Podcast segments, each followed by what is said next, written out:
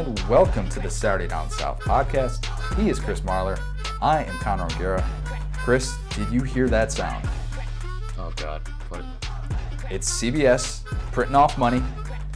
It is a party. We got champagne bottles going All everywhere all day because CBS has lucked into the dream scenario for next week.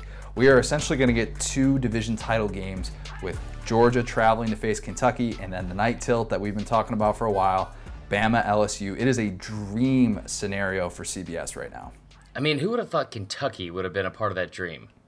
Oh man, I I certainly did not, and, and, and LSU too. I mean, we'll, we've talked about it a lot, the Yeah. underdog story, but for both of those programs, uh, this this is a fun angle too, and the fact that both of those teams as underdogs get to host these games. Right. We're going to talk a whole lot about both of those games. We're of course going to hit on Florida, Georgia, and we're going to hit on it at the top of the show. Sorry for all of those who were offended by the fact that we didn't hit on Florida, Georgia immediately, even though we talked about it with Chris Doering Yeah. for like a half hour, but whatever. Um, so we will, of course, go around the SEC, look ahead to some Week 10 lines, do all that fun stuff. But before we do all that, how much Texas Pete did you eat yesterday? Oh my gosh, so much Texas Pete. So like, first off, I had I had two bags of chips and salsa, uh, but I'll throw that out there. So that was nice. Um, and I added a little Texas Pete to my queso. Oh, that's nice. Yeah. God dang right, it's nice. It was real nice. um, so, yeah, I'd like to talk to you guys a little bit about something serious. I know we joke around a lot, um, but that is flavor. Not like Guy Fieri flavor. We're not going to Flavor Town right now. You're Whoa, wearing a nice whoa. denim It's- button it's, down. It's Guy Fieri. Guy Oh Fieri. gosh, we're not going to dress that up. Um, no, flavor. I mean, I recently shaved this terrible beard that I had. I don't have the flavor saver anymore, but I really need that because there's so much savory flavor in every bottle of Texas Pete that I have. You know how many bottles I have? Six. Child's play, dude. A baker's dozen. Anyway, uh, our presenting sponsor, Texas Pete. For as long as I can remember, I have been dousing almost everything that I eat in Texas Pete, and I don't feel bad about that. It's fantastic. Pumpkin pie, Kit Kats. I mean, if I didn't love it so much, I'd probably hand it out at Halloween this this Wednesday. But you know, I'm gonna keep it for myself. Anyway, um, love it on my eggs, love it on my chicken. All that, all that aside, for years now, Texas Pete has been synonymous with days of watching football. Not just me, uh, my friends, my family, the rest of the world. I think, right? I'm not alone on this one. If you're looking for a way to kick up your menu while you're tailgating, or just overall food options during a day of watching football, hell, on a Thursday morning, whatever you want. Uh, head on over to texaspete.com slash tailgate. They've got amazing recipes. They're not, they're not just good.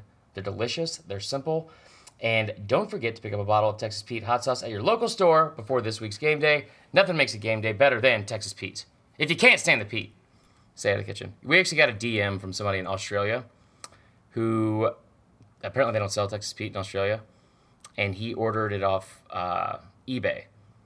And it has like six large boxes of Texas Pete, like all different flavors. It's incredible. Wow. Yeah. Imported. Imported, not domestic. Fancy I stuff. bet there. I bet there are a whole lot of people at the world's largest outdoor cocktail party that put a little Texas Pete in their Bloody Mary, getting ready for uh, yesterday, Florida, Georgia, Georgia, Florida, whatever you want to call it. It was Georgia's day in Jacksonville. The Dogs get their best win of the year, a huge bounce back performance coming off of the bye week and the loss, of course, at LSU. Jake Fromm, the man, the myth, the legend, maybe his signature performance that he's had so far uh, of his young career. Third and Grantham, we talked about how much that was going to be a key factor in this game, and that was the difference. Every single time he would get in these pressure situations, he would step up. He ended up ended up having 240 passing yards, three touchdown passes, and by the way, third down passing, 86 percent. 14 yards per attempt and three touchdown passes. That th- that throw that he had to Terry Godwin Oh, on that third and Grantham where they were up six and they could have easily just settled for a field goal. I think they would have tried to settle for a field goal two It weeks seems ago. like maybe. that's what they wanted to do a lot of times yesterday. That was, man. That was, was it uh, second that- down. We'll kick. We'll kick.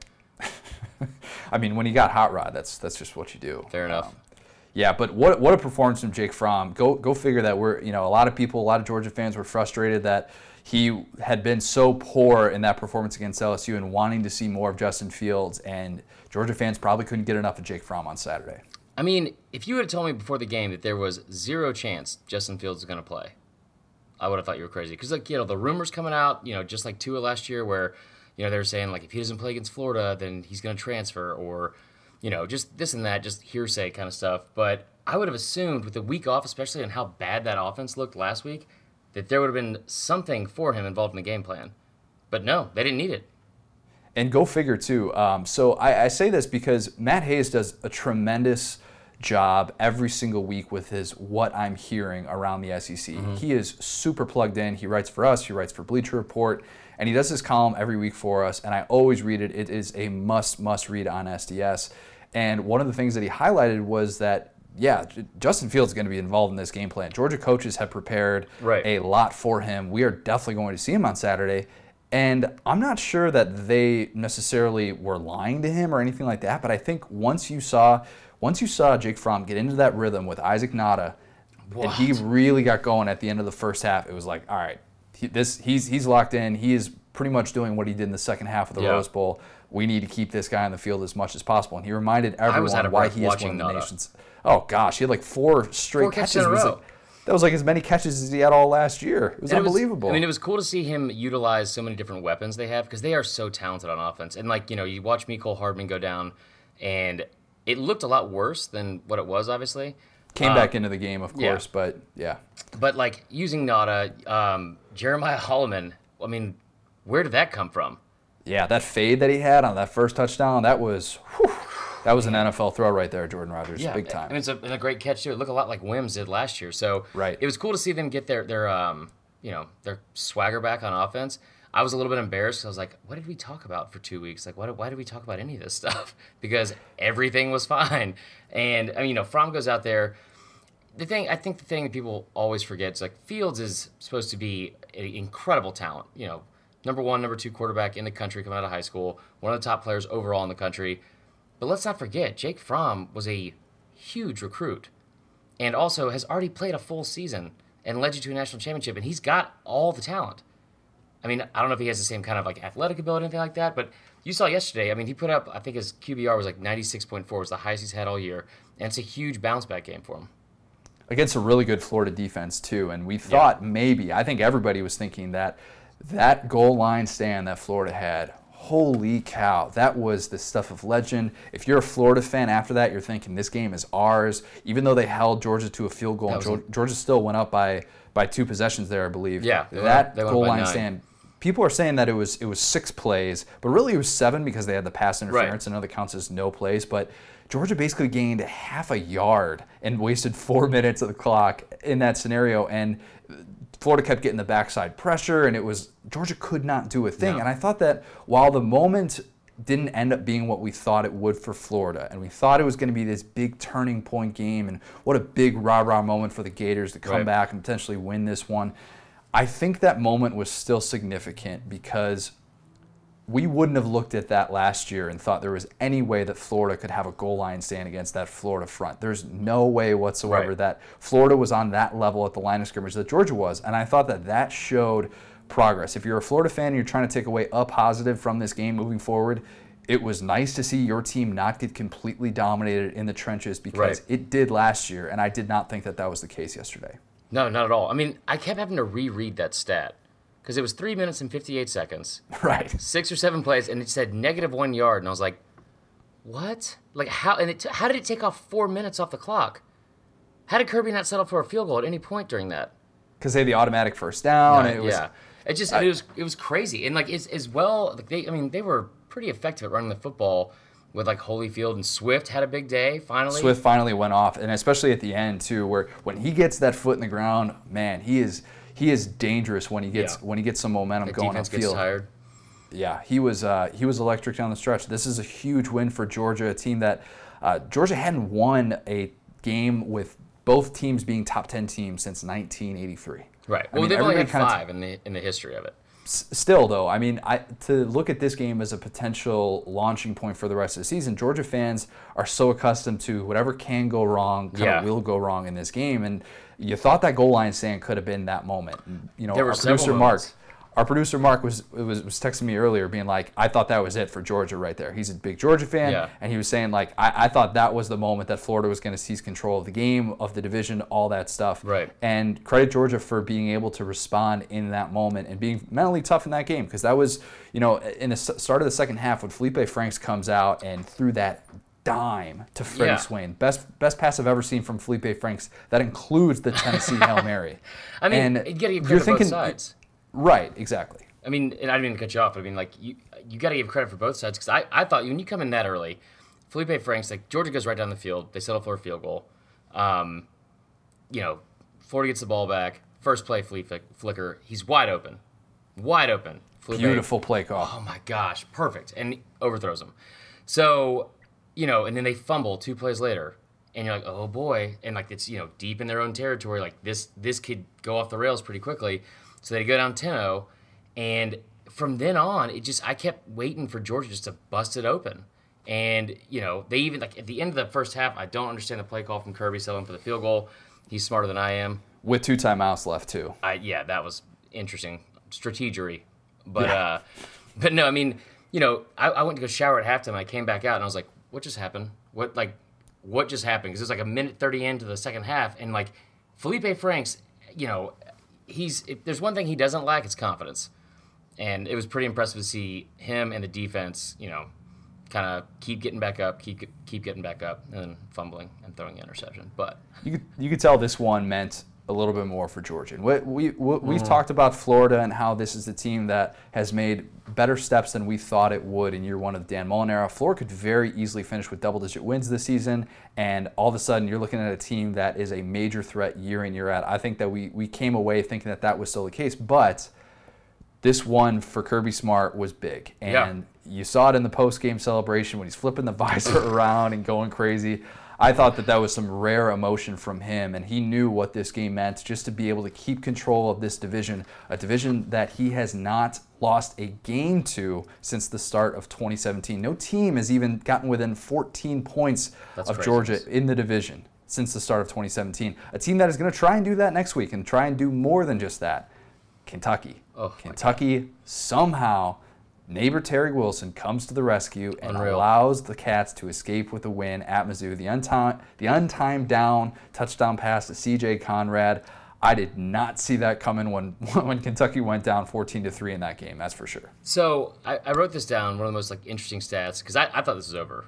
I mean, it, like, and you go from you're flipping back and forth between this like pad popping, hard hitting like grudge match between Georgia and Florida, and then you're going to this slap fest in Como. That was just like, I mean, it was a snooze fest the entire second half. A good defense, like you know, you got to tip your cap to Kentucky and Mizzou, but you know, at one starting in the fourth quarter, they're at fourteen to three and the FPI probability or win probability for Missouri was. Do you want to know what? You want to guess what it was? Oh, I got it in the notes here, so Oh, I'll just let you say it. Ninety-five point three percent. Then halfway Gosh. through, halfway through the fourth quarter, with seven minutes and forty-six seconds left, it was ninety-six point five. And then even after they gave up the punt return for the touchdown, they got the ball back, with a minute and forty-one seconds to go, ninety-five point three. That's, I mean, I It- thought it it was a bad have call in the end zone, but they should have never been there. Right. Yeah. So Mizzou fans, I understand why you're upset, and you have every right to be. That is a brutal call Yeah. to have defensive pass interference in that situation. That sucks. I, I, will, I Yeah. won't sugarcoat it. That that's a bummer. But think about this. As frustrating as that is, you've got the worst quarterback in the SEC. No offense, neighbor Terry Wilson does tremendous yard work, and we really enjoy him having him in the neighborhood. But 88 yards in 63 seconds he had to get to win that game, and, And he, he did it. Yeah, with a tight end. Yeah, that I mean, that that's tough to stomach, and I and that's going to spoil what was easily the best defensive performance of the Barry Odom era. That was still the fewest points allowed in an SEC game by a Barry Odom defense, and it was a special teams touchdown. It wasn't even an offensive touchdown that Mizzou allowed. Right. And you're thinking to yourself, man, Mizzou finally gets over the hump, gets that win against a ranked opponent that they've looking, been looking for forever, and it won't, nobody will even pay attention to the fact that Drew Lock and the Mizzou offense was horrible in the second half, getting dominated by that Oh Kentucky defense. You just got out of there with the win, you got it, and then you don't, and now you're sitting there still winless in the SEC. And I think the the people who are calling for Barry Odom's job, I can't blame them. I mean, and honestly, I can't either at this point, and I hate to say that because I, I like Barry Odom as a person. I like him as I a too. coach, and, and he's, he, you know, he's a good guy, and he cares about Mizzou. Like, and you know, like first and foremost, he really cares about Mizzou. That being said, you know, this is this team just goes out of their way to find ways to lose games. They just they don't. You know, like we talked about the Florida Florida Georgia game. There's a few things here and there that Florida didn't do, like you know having the three turnovers, where that loses you a ball game. That's like one part of it, like one part of the game. Mizzou does so much to just hand games away, and like yeah, like I, I we love Terry Wilson, great great guy, great man. Um, we carpool every Thursday. He's I mean.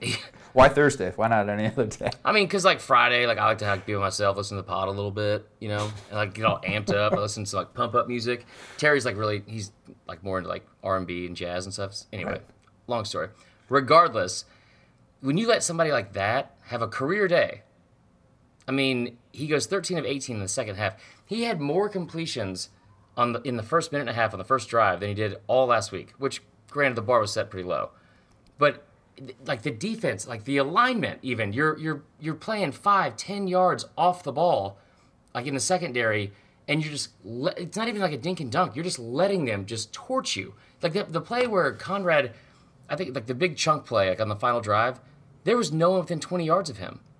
Can't have that. No, Can't have that. I mean, it's just they, they go out of their. I mean, the block kick, they go out of their way to find ways to lose, and it's.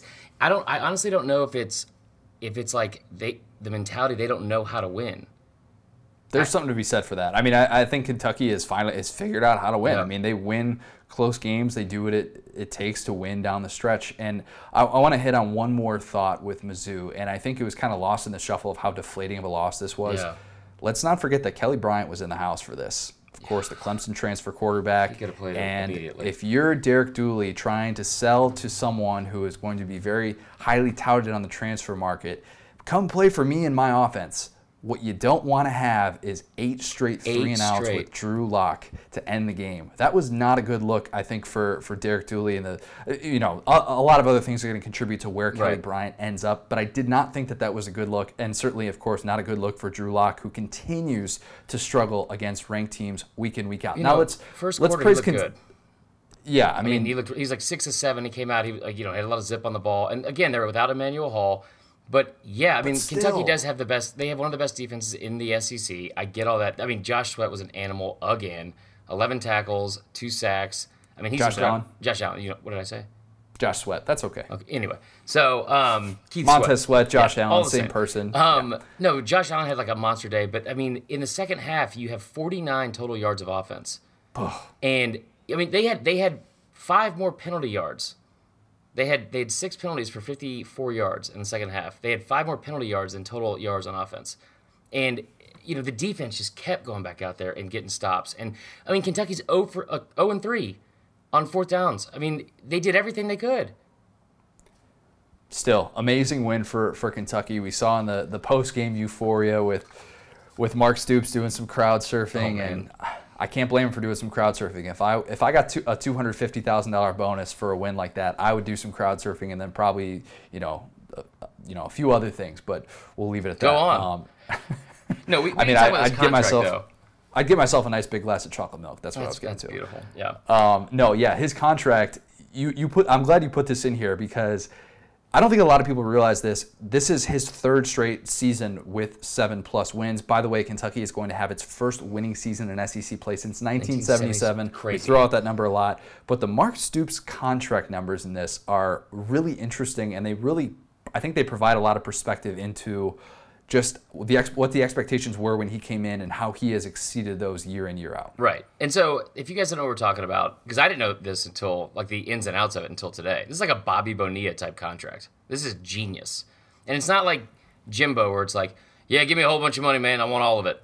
No, this check. was like a very well thought out, and it's kind of fair. So, Yeah. Oh, yeah. the way it's set up is, so Mark Stoops gets a two hundred and fifty thousand dollar raise, like in his in his annual contract for every year he's at Kentucky. He also gets an extra year added on, so he gets an extension every year he wins seven or more games. So right now his contract is running through what 2023. He's making 5.25 million dollars, so he will be in the six million dollar club. Eventually, Yeah, that's Eventually. I mean it's incredible though. Two Oh, it hundred fifty thousand dollars to win seven games.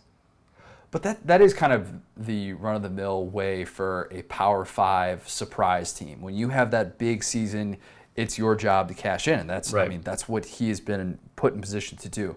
Now, whether or not he's able to get the ultimate victory, which I think pretty much you know next week is the ultimate victory for Kentucky. If Yeah. Kentucky can somehow beat Georgia. Uh, now, I, I say that knowing a lot of you Kentucky fans who already reached out to me on Saturday, hating on what I wrote after watching Kentucky and watching Georgia. My takeaway from watching those two games is that Georgia's going to be able to win this game. I know it's at Kroger Field. I don't think Kentucky is going to be able to stay on the field with them for 60 minutes. And I know that goes against a lot of what I've said about Kentucky being on the bandwagon. I picked Kentucky to win outright against Mizzou. I've been saying they haven't been getting enough respect all season. I, get all of that. I would love, don't get me wrong, as long as Benny Snell and the Snell, man. yeah, Heisman campaign lasts, which I don't know if, if it's how, how much steam it has at this point. Well, they took him out. I love, right? They took him out for the unsportsmanlike penalty, and he got heated with the coaches and all that stuff. Um, he, he did go back in, in the game, and by the way, pretty pretty gutsy move not to give him the ball on the very last play. I was they going knew to say, he was going to be. whoever made that call because I mean you you should not have run the ball from from the two and a half yard line. That was a, a bold move for Kentucky considering the nature of that offense. But everybody's going to talk about Kentucky as a potential upset pick. The atmosphere is going to be awesome at Kroger Field, as Luke Del Rio always tells us. That is the place you don't get out of alive unless you're him. Um, my words, not his. But I just can't get on board with the idea that Kentucky is going to beat Georgia. After what we saw from the level that Georgia rose to on Saturday, I have a very tough time thinking that Kentucky, with how one dimensional they still are, is going to be able to move the ball against that defense and that Jake Fromm is not going to be able to move the Georgia offense. I just, t- I mean, talk me into a belief that Kentucky could have a sliver of a chance in this game. absolutely not. I mean, and this is not trying to like pile on or, or and throw more doubt or you know keep sleeping on Kentucky because you can't take away from how incredible the season's been.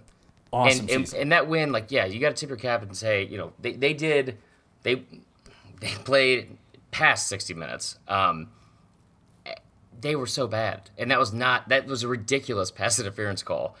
the offense that was bad. The- Yes. The defense balled out. Terry I mean, Wilson to, to played. have the he was effective. He was efficient. He he was better than he had been. I mean, and Georgia's not as great up front as I thought they were. Um, they're definitely not as strong as they were in the, in the front seven as they were last year. No, they're not. But I don't, you know, I don't think Benny Snell does enough against this defense. I mean, they're one dimensional. They're completely one dimensional. Yeah, they, they still are, and they with how good that secondary is, that Georgia defense is going to load the box Yep. completely, and they're going to try and take him away. They have good enough players on the outside with guys like Dean- DeAndre Baker, and of course we talk a lot about J.R. Reed. But those those guys are good enough to where you just stick them in man coverage and really not worry about it, and, and you know Right. kind of load up and on stopping Benny Snell. So. I don't mean to, to, to sort of rain on the Kentucky parade because I, I love the fact that they're going to play this up all week. They're going to talk about how big of underdogs they are, the respect that they're not getting. I love that Benny Snell clapped back at Scott Van Pelt for saying that God. Kentucky losing to Mizzou was his lock of the week. I, I love all of that stuff. I'm, I'm here for it. It's, it's great theater. CBS is going to love this on Saturday, but I just can't get on board with the idea of Kentucky beating this Georgia team. I No, I mean, and maybe maybe Georgia shows up a little bit hungover because of the big game against Florida and all that kind of stuff, and so on the road, and uh, maybe they don't take him seriously. I mean, Lynn Bowden Jr. If that kid, like, I think it's going to take at least they're going to have to win the turnover battle for sure, and I think they would have to probably score in like one of the other phases of the game besides offense.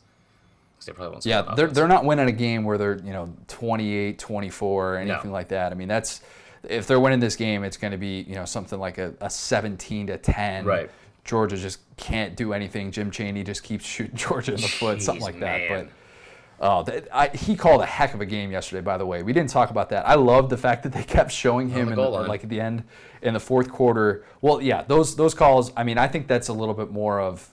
I, I don't really blame the calls as much. I think that was just Florida being able to Yeah, to get backside pressure, and they they dominated the line of scrimmage. But Jim Chaney called a heck of a game in some of those key moments, and they showed him. Uh, they had like a little camera that was up close on him because he's the closest to it Yeah. when they show him in the booth, and he was on a different level yesterday. He was very pumped. I he just- will I have mean, a lot of things wearing, prepared by for the this way? Kentucky defense. I feel like every day, like it's like a dry fit, but it's like he's a big guy, so it's like it looks like a pool tarp. I want, I want in on that. I want in on that swag and that style. And also, what you just said about Jim Chaney calling a good game, I didn't hear any Georgia fans say that yesterday. nope. No, not one. He's an easy guy to blame when, when things aren't going well. Somebody I, I thought actually he said they wanted Bobo back. And I was like, all right, well, that is the end of our conversation, sir. That's yeah. God dang Uh, it, Bobo. Real quick, what do you think ends up being a closer game? Georgia, Kentucky, Bama, LSU. I hate you for that. I love that you rolled your eyes right when I said hard. that too. Uh, I'll say Bam LSU. You think Bam LSU is a closer game? I I mean, yeah, because I mean Kentucky's defense is really good. Wait, what? Yeah. That probably contradicts what I just said. I, I don't want to. You know, it's too early in the week for me to like. Yeah, it's too early. We'll talk about that more later on. Sunglasses off. I, I don't, I don't Uh, know.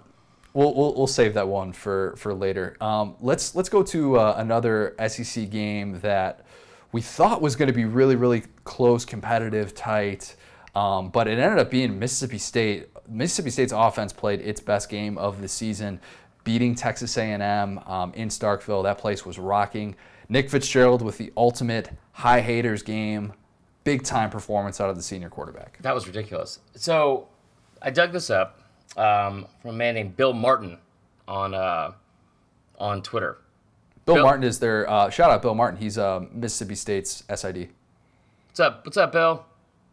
Don't worry about the I, SID. if, think, if it's the if it's the same one, I No, mean, I would assume. I'm but- sure it is. Don't worry about the SID. It happens, they go away. So anyway, we're moving on. Um, so Nick Fitzgerald, we talked about how bad he was. You know, especially in conference games, he ranked last among starting quarterbacks in six of the eight passing categories um, in the SEC. Real, I mean, he's real bad. Zero bad. touchdowns. I mean, all that going up against the most improved defense in the country. So, fun fact about Nick Fitzgerald: he balls out against Texas A&M. Career, he is three and zero all time against uh, Texas A&M. Every single time, Mississippi State has been unranked and A&M has been ranked. Uh, he has 11 total touchdowns, including six passing, all three uh, multiple passing touchdowns. Who is this?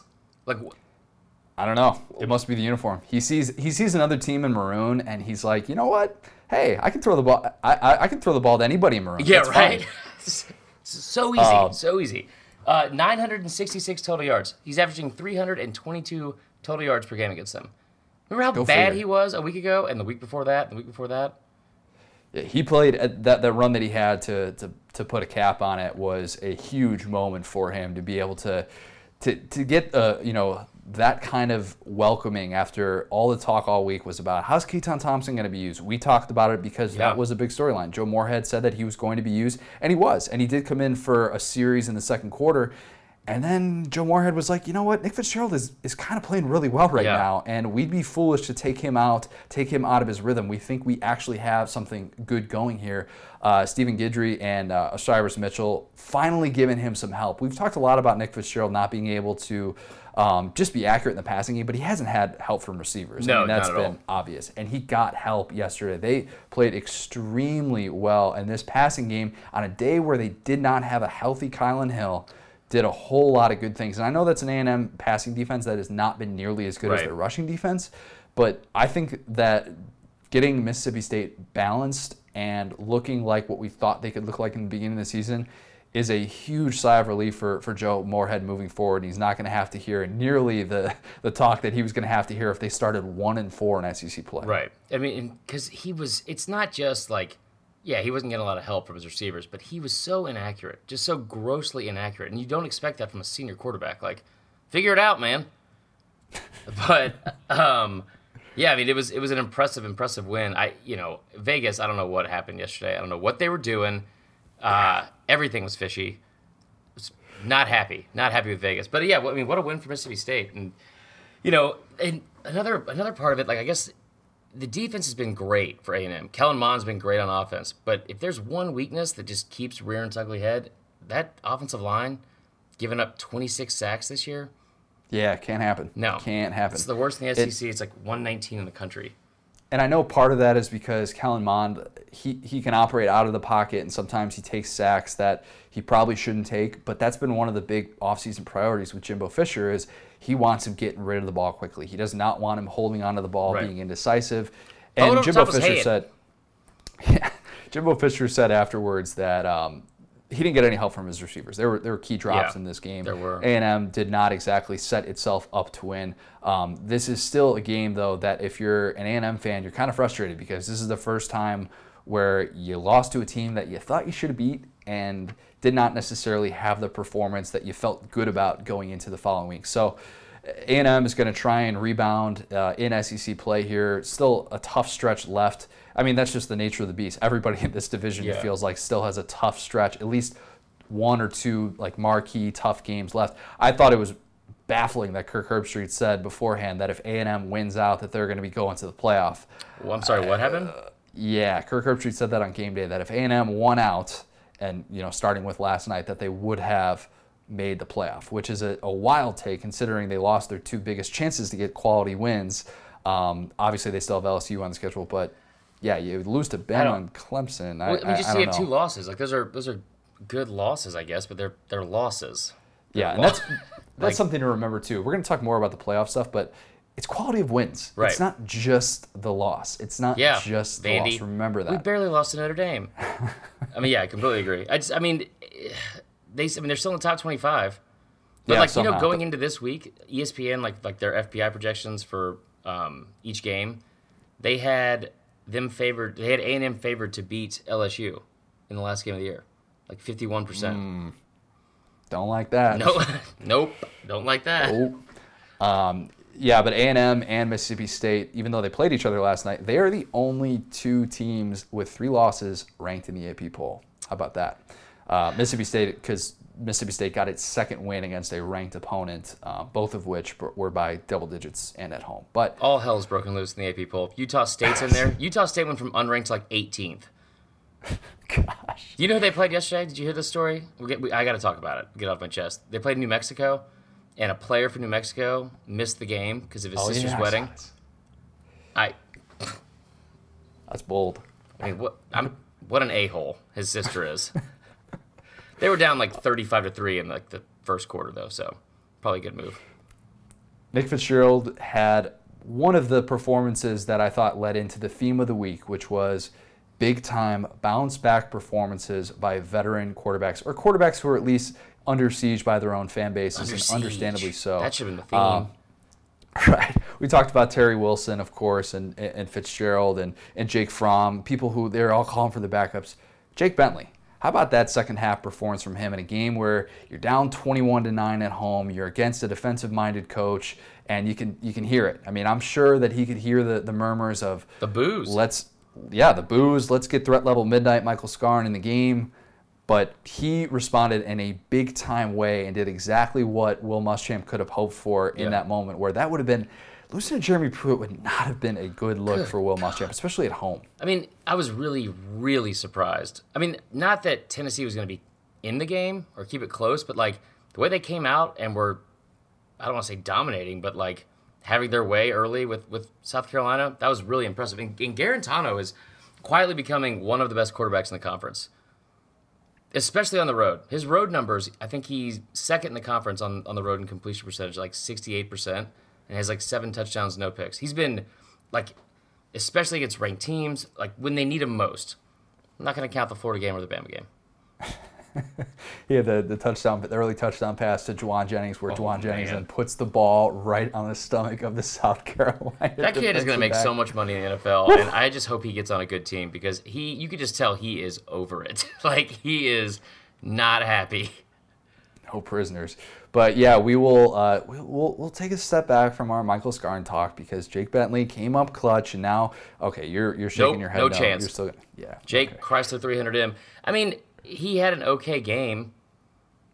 No, I mean statistically speaking, it wasn't it wasn't his best, but I thought the way that he responded down the stretch, Yeah, I agree with that. and made some big time conversions for that team to keep drives alive. That that's what you expect a veteran quarterback to do. By the way, that touchdown catch from Deebo Jeez. Samuel was ridiculous. See, and that's I've one reason I don't like. I'm not really that. im- I don't want to say I'm not impressed because, like, yeah, he, he he showed up when he had to, and like it was a great comeback. But like you should have never been in this position. You're playing Tennessee Right. at home. You had a week off. You and like you have so many weapons on that offense. Our good friend Tom Hart had the call on that uh, Deebo Samuel touchdown. I thought that was great. Deebo! Um, shout out to Tom Hart, by the way. Uh, he made he as we said before, he makes Saturday night in the SEC Yeah. interesting. Always, that's what he does. He is the Gus Johnson of the SEC. Quarterbacks bounce back in a big big week. Our guy Ty Storey did not bounce back. Well, I mean, Good it's tough because when you're when you got to put up that many points, uh, Arkansas Janadan Chavis, uh, his defense didn't exactly give Ty Storey a favorable position to be able to win Forty-five points to. Vanderbilt. It's it's tied for the most most amount of points Vanderbilt has scored in the last five years against an SEC opponent. I mean, Gosh. I, and I understand like Arkansas is rebuilding all that kind of stuff, but like they came out early, went right down the field and scored. Like you're at home, you're also playing Vanderbilt. It's Vanderbilt. Can't say it enough. It's Vanderbilt, and just you know, I, it was they're bad. It's real bad. Ke'Shawn Vaughn is the only player, or at least he was at the time that he accomplished his feat, only player in the SEC with multiple Multiple, yeah. rushing touchdowns of 60 plus yards. He's been a difference maker for, Yep. for that team, and I'll, I'll be interested to see if he can sort of you know lead an upset down the stretch because he was he was dominant yesterday um, in what was the ultimate something Miss. had to give game. Oh my they god, he's gonna, Miss, he's so gonna rush for like 400 yards. Kyle Shurmur is gonna be back up. It's like number one in Jordan Rodgers' power rankings after that Ole Miss game. Uh, Vandy gets to ride into the bye week. By the way, sorry all you Vandy fans who who chirped at me in the beginning of the season when I did my crystal ball and I didn't have Vandy winning a single SEC game. You got that one. Yeah, you got it. There you go. Proud of you guys. And uh, how about Rakeem Boyd? Rakeem Boyd looked pretty good. He did. I, I I think that he is becoming. He's going to become a fixture in this conference and Yeah. one of those guys that isn't going to get national love, but people within the conference are going to realize that he's worth game planning for. Uh, just the, the breakaway speed, as we saw from Yeah. watching him on Last Chance U, is still prevalent uh, at Arkansas. The other thing it's worth game planning for um, is uh, defending the screen pass. optional. That's, that's. I mean, if you've been in the league for 30 years, Jan, probably something you want to Google. Can we think about this possibility? Rakeem Boyd, Kelly Bryant tandem next year? At Just throwing it Mizzou? out there. No, no, no, no, no, no. That'd be legit. I, I, I think that makes that, that makes Arkansas a whole lot more interesting. Jalen Hurts playing wide receiver. What? Let's talk to. Uh, we got to talk to you guys uh, about our friends over at Hood Hat. Yes, Hood Hat. Today's episode is brought to you by our friends at Hood Hat. They are a hot new hat company out of LA. They sell luxury snapback hats. That's snapback hats. Yeah, you wear them all the time. You're probably wearing one. Snapbacks and tattoos. Yeah, that's what we all have, I assume. Um, they just launched their Legend Collection, which includes college football towns of SEC schools like Athens for the Dogs, College Station for A&M. You've got Davis Wade for Mississippi State, Death Valley, Jordan Hare, et cetera, et cetera. This is a totally different way to rep your favorite team. Support your local school, school or alma mater and its hood by going to hoodhat.com. We're going to give you a discount code that's Hood USA, H O O D U S A. You're going to get 20% off all your orders. That's hoodhat.com. Click the Legend Collection and use Hood USA for 20% off. Also, make sure you give them a follow on Instagram at HoodHatUSA. You're going to get more discounts, product reviews, and the to be featured to be featured items that they've got coming out. Definitely want to do that. Let's talk playoff. We've got playoff, Playoff. poll coming out on Tuesday. Yes, it is that time of year. Thank year. God. November is upon us. We're going to have a Halloween episode, don't get me wrong, but we will also have a lot of playoff recap, SEC division title game preview stuff. But I want to get your prediction for what you think the top four is going to look like on Tuesday night that we will all debate endlessly and get way too mad about. Okay, so here's here's the thing about the playoffs. Um, First of all, it's playoff. It's well, year five go. of this. We, we can get that right. We can get that right, whatever. What is it that Danny Kanell always says? It's not a playoff. It's a. I don't know. It's a UCF. I don't know. Uh, yeah. Anyway, um, shout out to Florida State for a hell of a game this weekend. Moving on. So I feel like they always try to get a little bit too cute with it. Like they're trying to like prove. It's like if I, when I try to like pronounce Deuteronomy. Like if I just like threw in like Deuteronomy in like casual conversation, I feel like that's what the the playoff committee always does. The first week, it's like, yeah, A and M. We think they're one of the best teams. Top four, dude.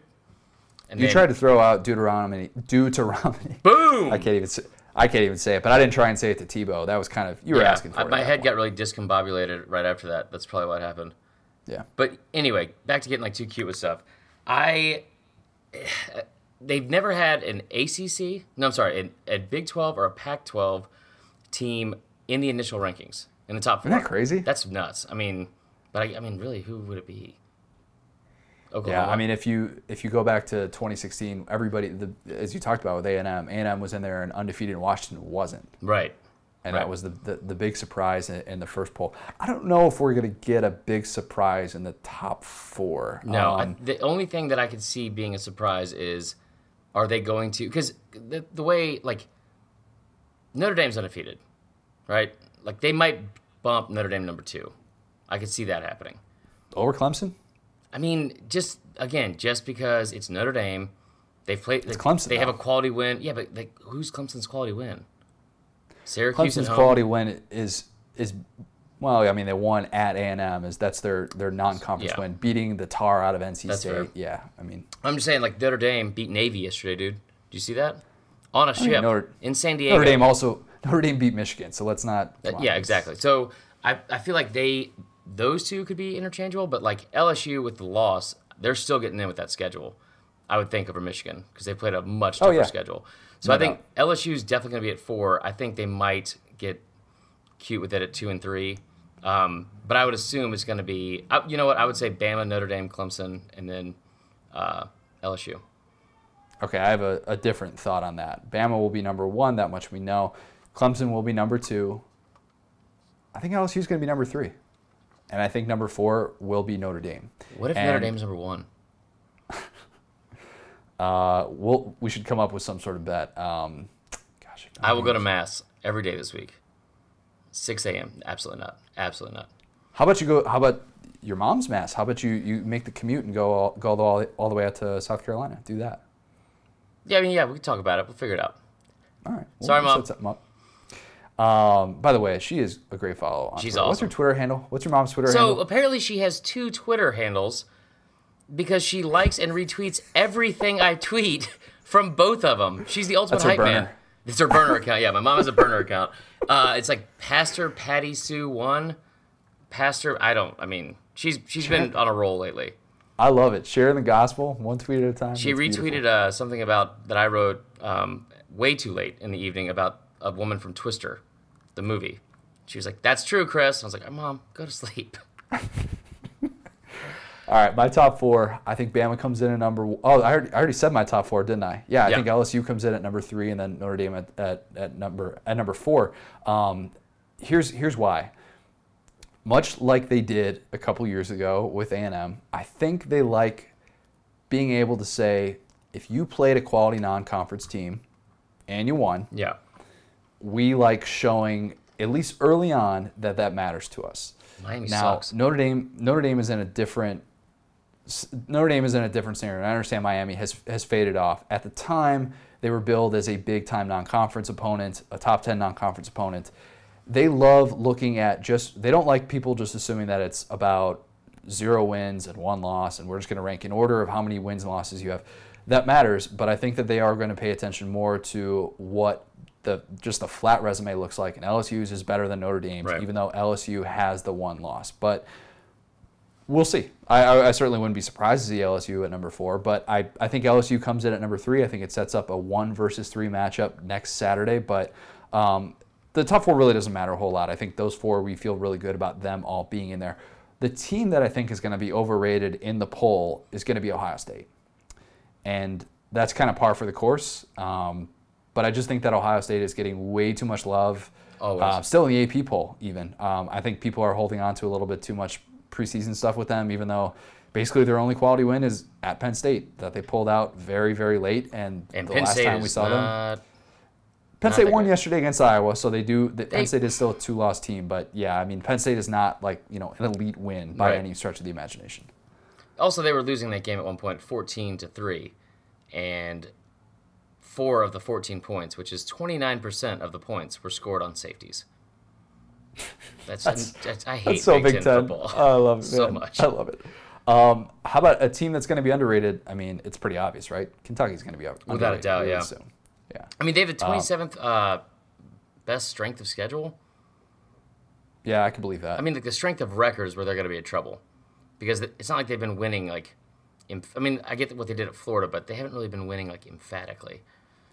No, but you still have the Mississippi State win. Let's not forget about that. And you won won both of those games by double digits. So it's I, I understand. You know, people are going to say, well, they're only beating Vandy by a touchdown and all that stuff, but they do have that, and the fact that while losses are not the end all be all, their loss was against a ranked team on the road in Right. overtime. So um, I think Kentucky ends up being outside of the top 10 to start, and I think that only fuels into this whole narrative that Kentucky's not getting enough respect. I can I can get on board with that. Um, speaking of not getting enough respect, Oh God. we're going to hear so much about UCF. Brace yourself, all SEC fans. Luke Del Rio, I know you're excited for this, but it's going to be rough. UCF is going to start in the top 10, and we're going to have a firestorm on Twitter of people back and forth, back and forth, back and forth. I'm looking forward to it. It's going to be great. I mean, they, they should start in the top 10. They should. They're, they're a good football team. They could put up some points. Like, they, they've won 20 in a row. They should start in the top 10. I think they're one of the top 10 to 15 teams in the country. However, they don't However. play anyone. They don't play anyone. Bama's they haven't played. They haven't played anyone, and their end of end of season schedule is much better than their beginning of season schedule. But Why? Because they got South Florida to who got beat by point, 21 yesterday. right? Exactly. Yeah, and they played Um, Memphis on the road, who got just like boat raced by Mizzou.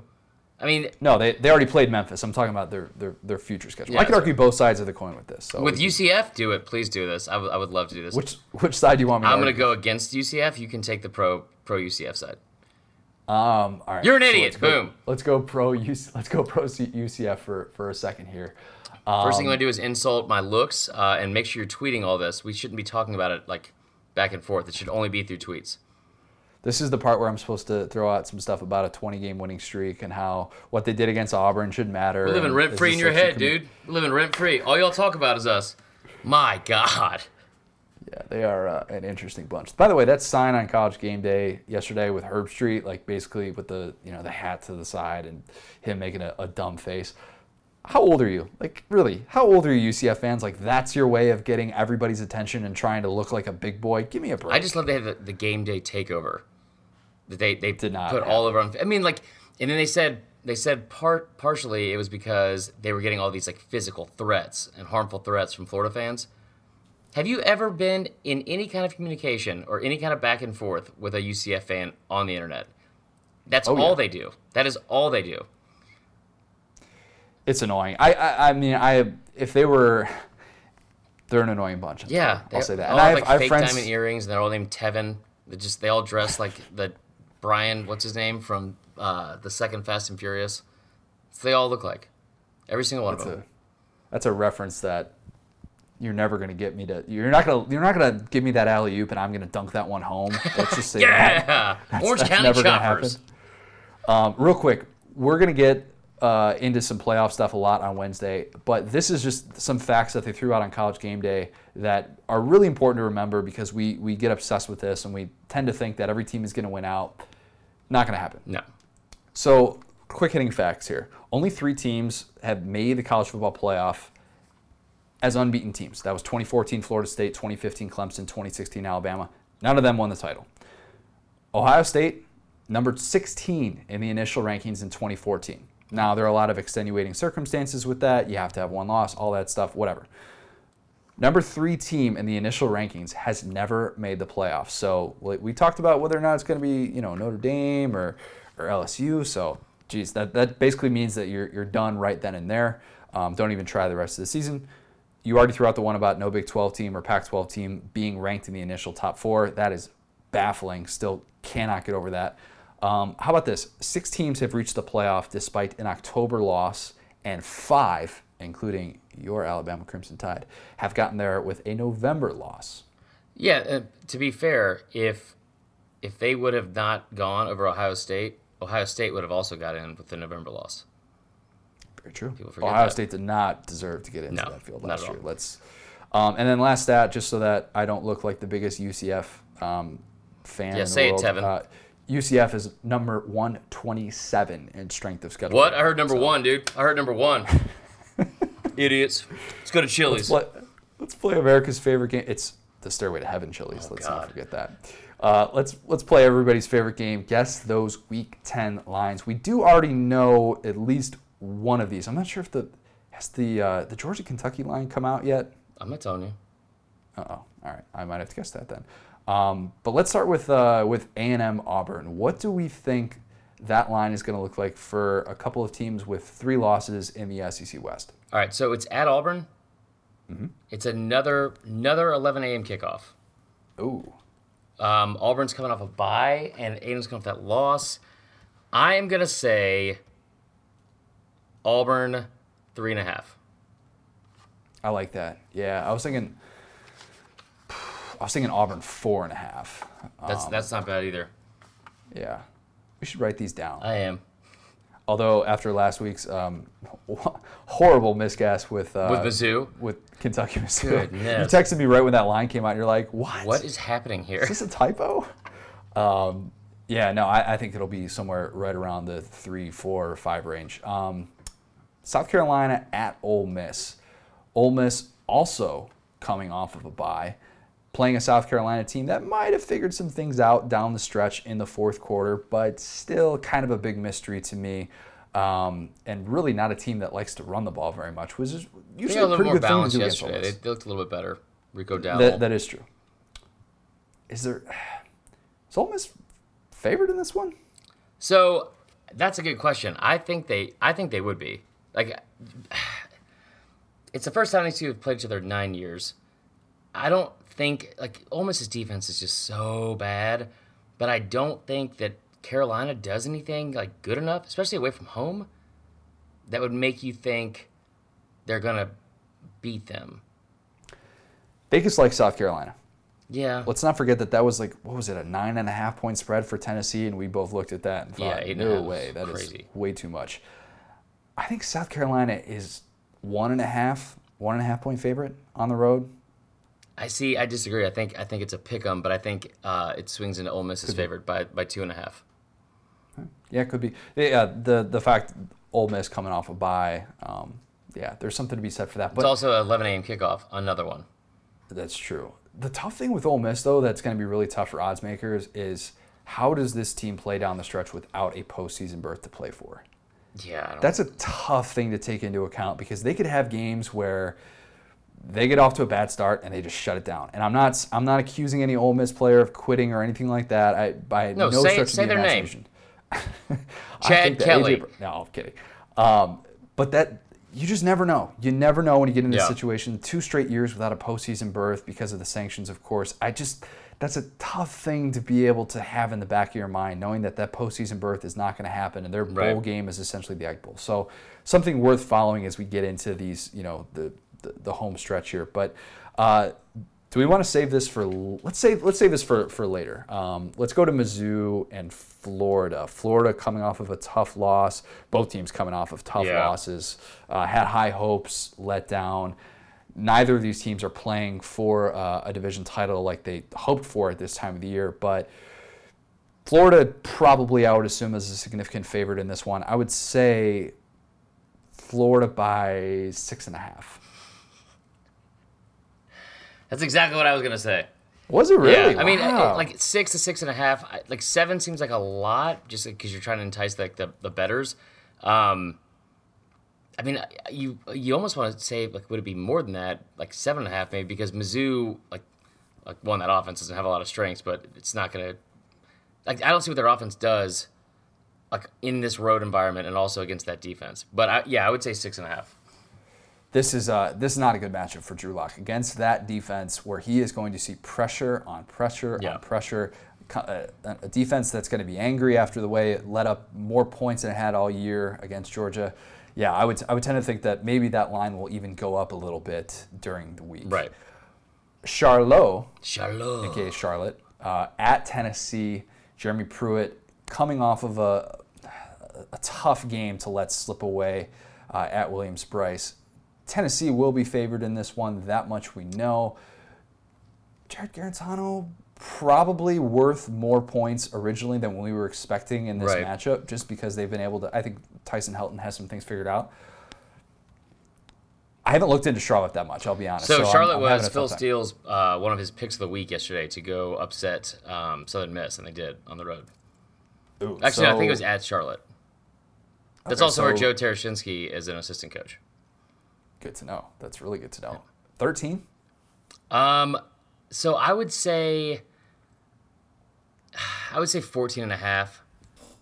Probably 14 and a half. Um, just because, I mean, like, again, you're trying to, like, find, like, like, entice people to actually bet on the lines. So if it's 13, you're going to have a lot more people that are just going to jump onto Tennessee True. True. um, for the two touchdowns. So I would, I would say like 14. I wouldn't be surprised if it was like 16 and a half, 17. Yeah, that could, that could be. Because the mean, offense has put up, I mean, it's looked better. Yeah, it's it, and it put up points on the road too, which is a, a good sign, obviously moving forward for them. Yeah. Uh, another another non-conference game for an SEC team, Louisiana Tech at Mississippi State. The suddenly potent Mississippi State offense going to be favored in this one. The question is by how much. I would tend to think that because of how good the defense is, really, Right. that this spread is going to end up looking bigger than we expected it to. Um, didn't? Yeah, Mississippi State last year went to went to Louisiana Tech. Yeah. like 52. Um, that was road. the infamous. Uh, yeah, it was like the third and 88 where they had that wild man. fumble that went. Yeah, that play was bananas. Um, tw- 24 point favorite. Ooh, that's a lot. I'm going to say 21. Okay. 21 for Mississippi State. Are you are you actually writing these down? Yeah. Oh, I love that. Thank you. Of course. We haven't done that once. Every time it's like basically the way this works is if we get one right, we're like, man, we're so good at this. We're this right. We missed the other six. Who cares? Um, yeah, let's. Uh, okay, our two headliner games of the week. First, let's do Georgia at Kentucky. This is going to be a big point of emphasis in that locker room, and I, maybe maybe spread has already come out while we're recording this, but I think Kentucky fans are going to be very much waiting for this, just so they can play up how much disrespect they're going to have to talk about this week. I'm going to say Georgia is favored to win by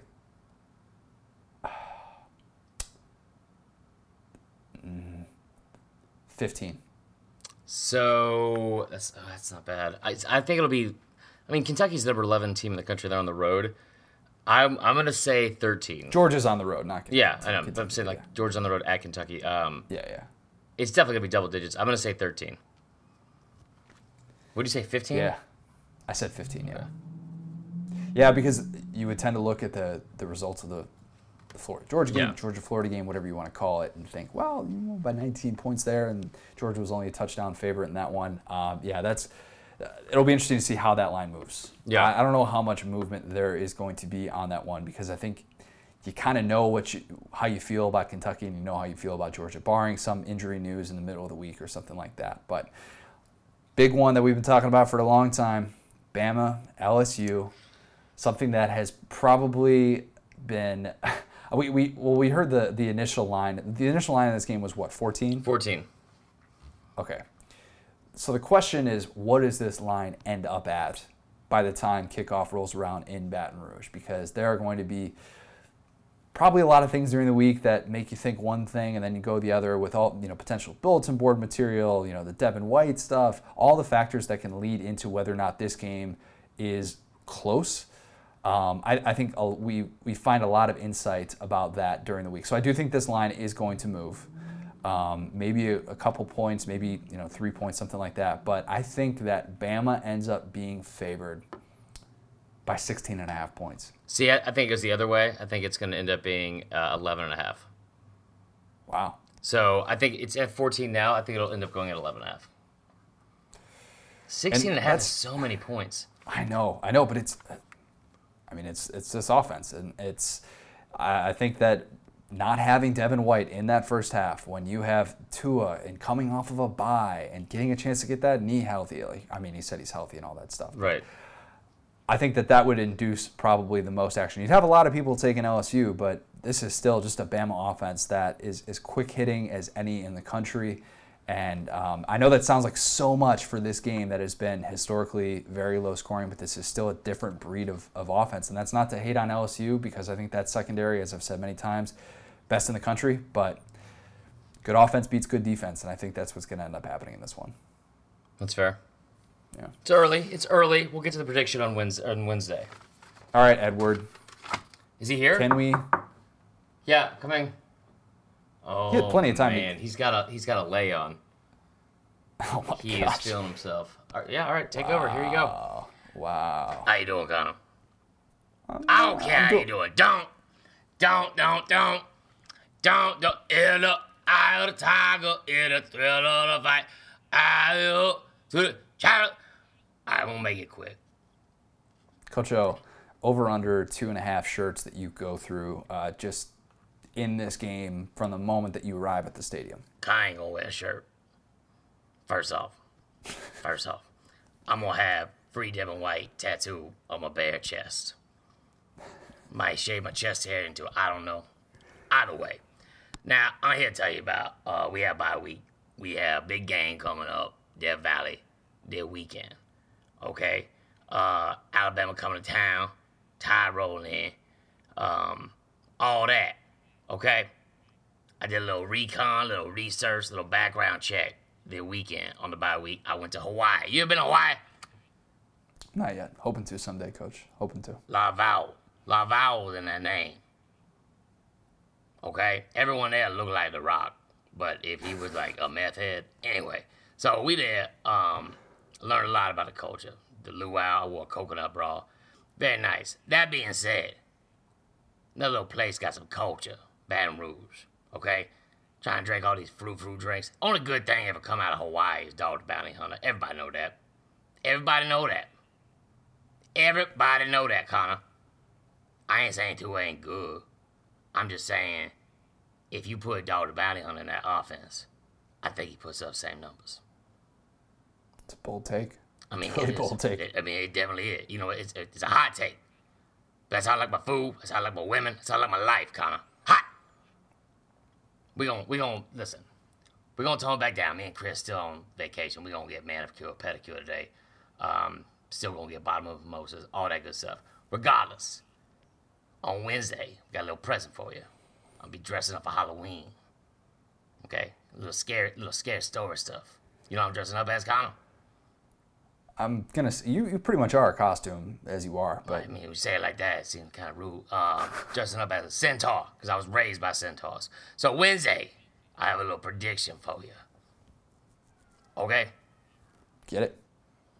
All right. You have a good day, Connor. Down, down, down, down. All right. Well, that was a lot. So uh, Wait, Co- Coach O said he had a prediction for us, and he didn't. Oh, he get said he's gonna do it on us any. Wednesday. You don't ever Oh, he's gonna do to it on. Wednesday. Okay, all right. All right. Unbelievable. just How about that sure. that comment about The Rock? Yeah, that was pretty offensive. I mean, goodness gracious. Man. I mean, don't get me wrong. I, you know, who wouldn't like looking like The Rock and being like 6'4", 280 pounds of just Endless pure supply mass? of muscle and meth. I mean, yeah, I, I get it. I don't know what I don't know where he went in Hawaii. I feel like he didn't go to Hawaii. Yeah, I feel like he went to like a bad part of LA or Mexico. Maybe my neck of the woods in Florida. Also, that's true. Yeah, that's fair. Uh, let's uh, let's close things out with it might mean too much. This isn't the most. Um, this isn't the, the craziest thing. I'll, I should start with this.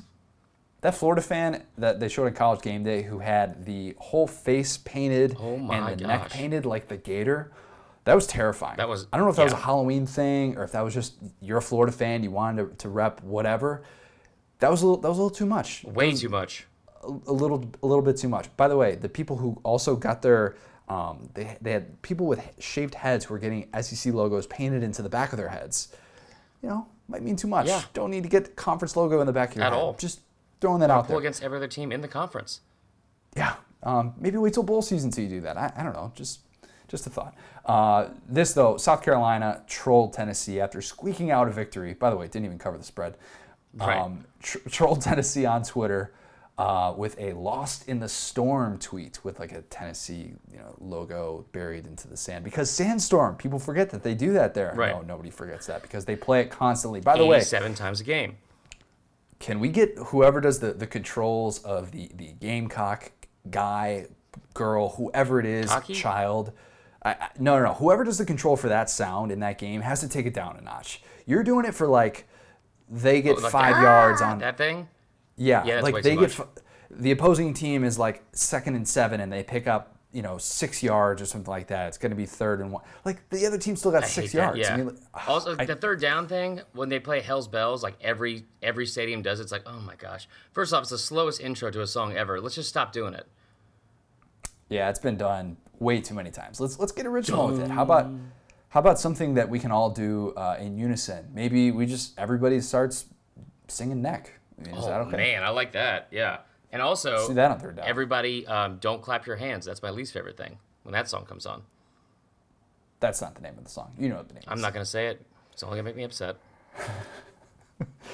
Let's get to some five star reviews. I promised that we were going to get to some the other day. This first one I feel like you should read because it is so built for you. Um, yeah, I'm just going to let you take it this way. uh, from Josh Johansson, who said, I listened to the podcast in the preseason and absolutely hated it. Thanks, Josh. I was so you. bummed because I'm a huge Georgia and SEC fan, and I was thinking there would be some really good SEC commentary. Instead, it was a couple of goofballs cracking inside jokes the whole time. A week or two went by, and I decided to give the podcast one more try. Now I can't get enough. I listen regularly, and I'm pretty sure people think I'm a crazy person when they see me cracking up laughing when I'm out getting exercise. Sick brag. Thanks for the weirdest SEC media I could ever hope for. For the record, I actually enjoy hearing y- what y'all's commentary is, along with the super random jokes. Josh, uh, that was a really nice compliment. I just feel like uh, all the, the negative part leading up to it, that could have been like shorter. No, I think it plays into it. We are an acquired taste. That is so if you yeah. have someone, if you have someone who has listened to this once that you know, you say to them, "Hey, you know, that- they're they're fine wine. They they age a little bit better. You just gotta, you know, it's like The Office. Nobody liked season one of The Office when they watched it just by itself. But if you you know you watch it all the way through and then you kind of get into season three and character development, all that stuff. I'm I just think, saying, it- I mean, I think everybody would agree that the best way to describe me was is fine wine, without a doubt. Oh, I yeah, I don't think there's any question about that. This is from YayTube. Subject line: Ed Talks. I need more Ed Talks. Ed Talks are what I need. Thanks, YayTube. Okay, we could do that. We can we can make that We happen. Got plenty of that. Plenty of that. Um, up next we have Bartholomew Kuma. What a what a name. Love it. Like the show, but diversity from too many Florida guests. Have some guests from Texas A&M, LSU, the Vols, or UJ. By the coach is pounding his head in anticipation. By the way, we don't do a little peek behind the onion here.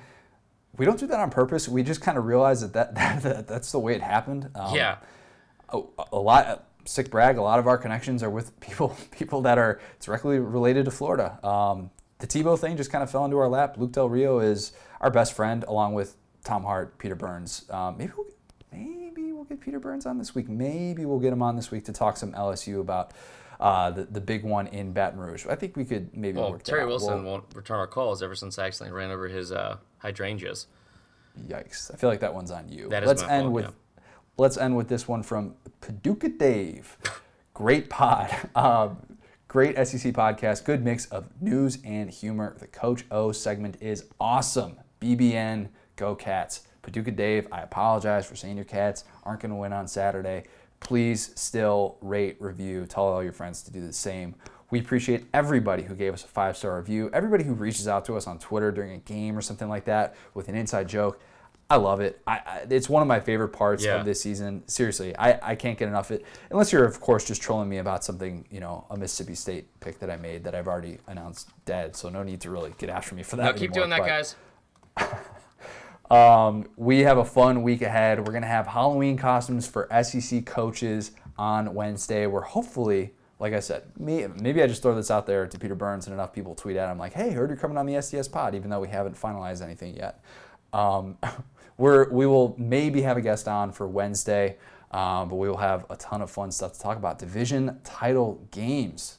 It's a good time of year in the SEC. Love it. Good time of year.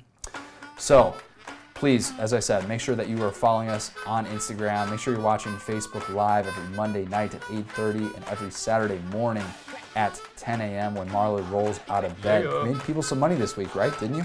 Ooh, no, it's a tough week today. A tough week this week. It's not great. All right, well, we'll pretend that didn't happen and we'll just say that you're up on the year. Follow us true. on Twitter at the SDS Pod, at C Marler SDS, at CJ O'Gara. Week 10 is upon us.